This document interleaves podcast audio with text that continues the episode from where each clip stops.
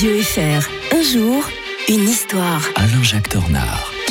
Comment va l'historien de Radio Fribourg en ce mercredi? Eh bien, comment on va en milieu de semaine, Mike Bien, Bonjour Alain Jacques Tornard. Bonjour à tous. Mercredi 30 août aujourd'hui, c'est un lieu de mémoire que vous avez envie de nous faire découvrir, un lieu de mémoire fribourgeois. Bah, c'est euh, le monument de Villars-Soumont et ce monument est dédié aux victimes de la Haute Gruyère, euh, de la campagne de Russie, dites-moi. hein. Oui, en particulier de la terrible Bérésina. Mm. Alors, bien sûr que c'est un lieu qui me tient particulièrement à cœur.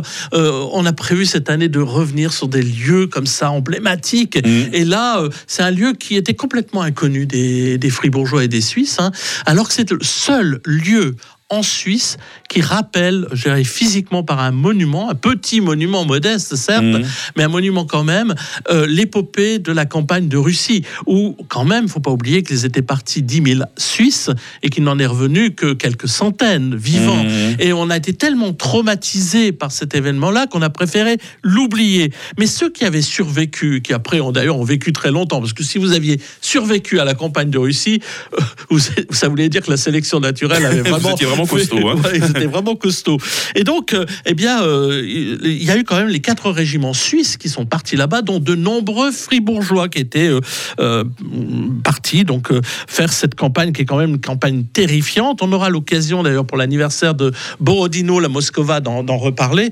Et que lors de leur retour, eh bien, tous s'étaient dit qu'il fallait faire quelque chose, remercier la, la, la Madone pour les Suisses italiens ou- ou, Dieu pour les, les, les, les, Gruyériens euh, d'avoir euh, eu leur vie sauve. Et c'est pour ça que autour de 1820, eh bien, on décide, les survivants décident euh, de élever une modeste stèle hein, avec une croix de, fer euh, et qui donc rappelait cela. Mais ils avaient été tellement oubliés avec le temps que on, en avait fait, vous savez, c'est c'est une sorte de totem qu'on faisait pour les, les, les, pèlerinages ou bien les, croix de, reconvertir les gens qu'on voit Mmh. partout dans nos campagnes. Et donc on l'avait complètement oublié euh, la, la véritable signification du lieu.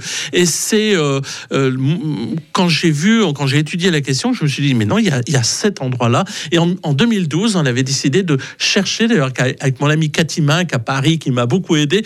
On a retrouvé, on a refait la liste complète de tous ces hauts gruyériens qui avaient été sauvés, qui avaient participé à la Bérésina, donc fin euh, novembre 1812, ils avaient participé à cela.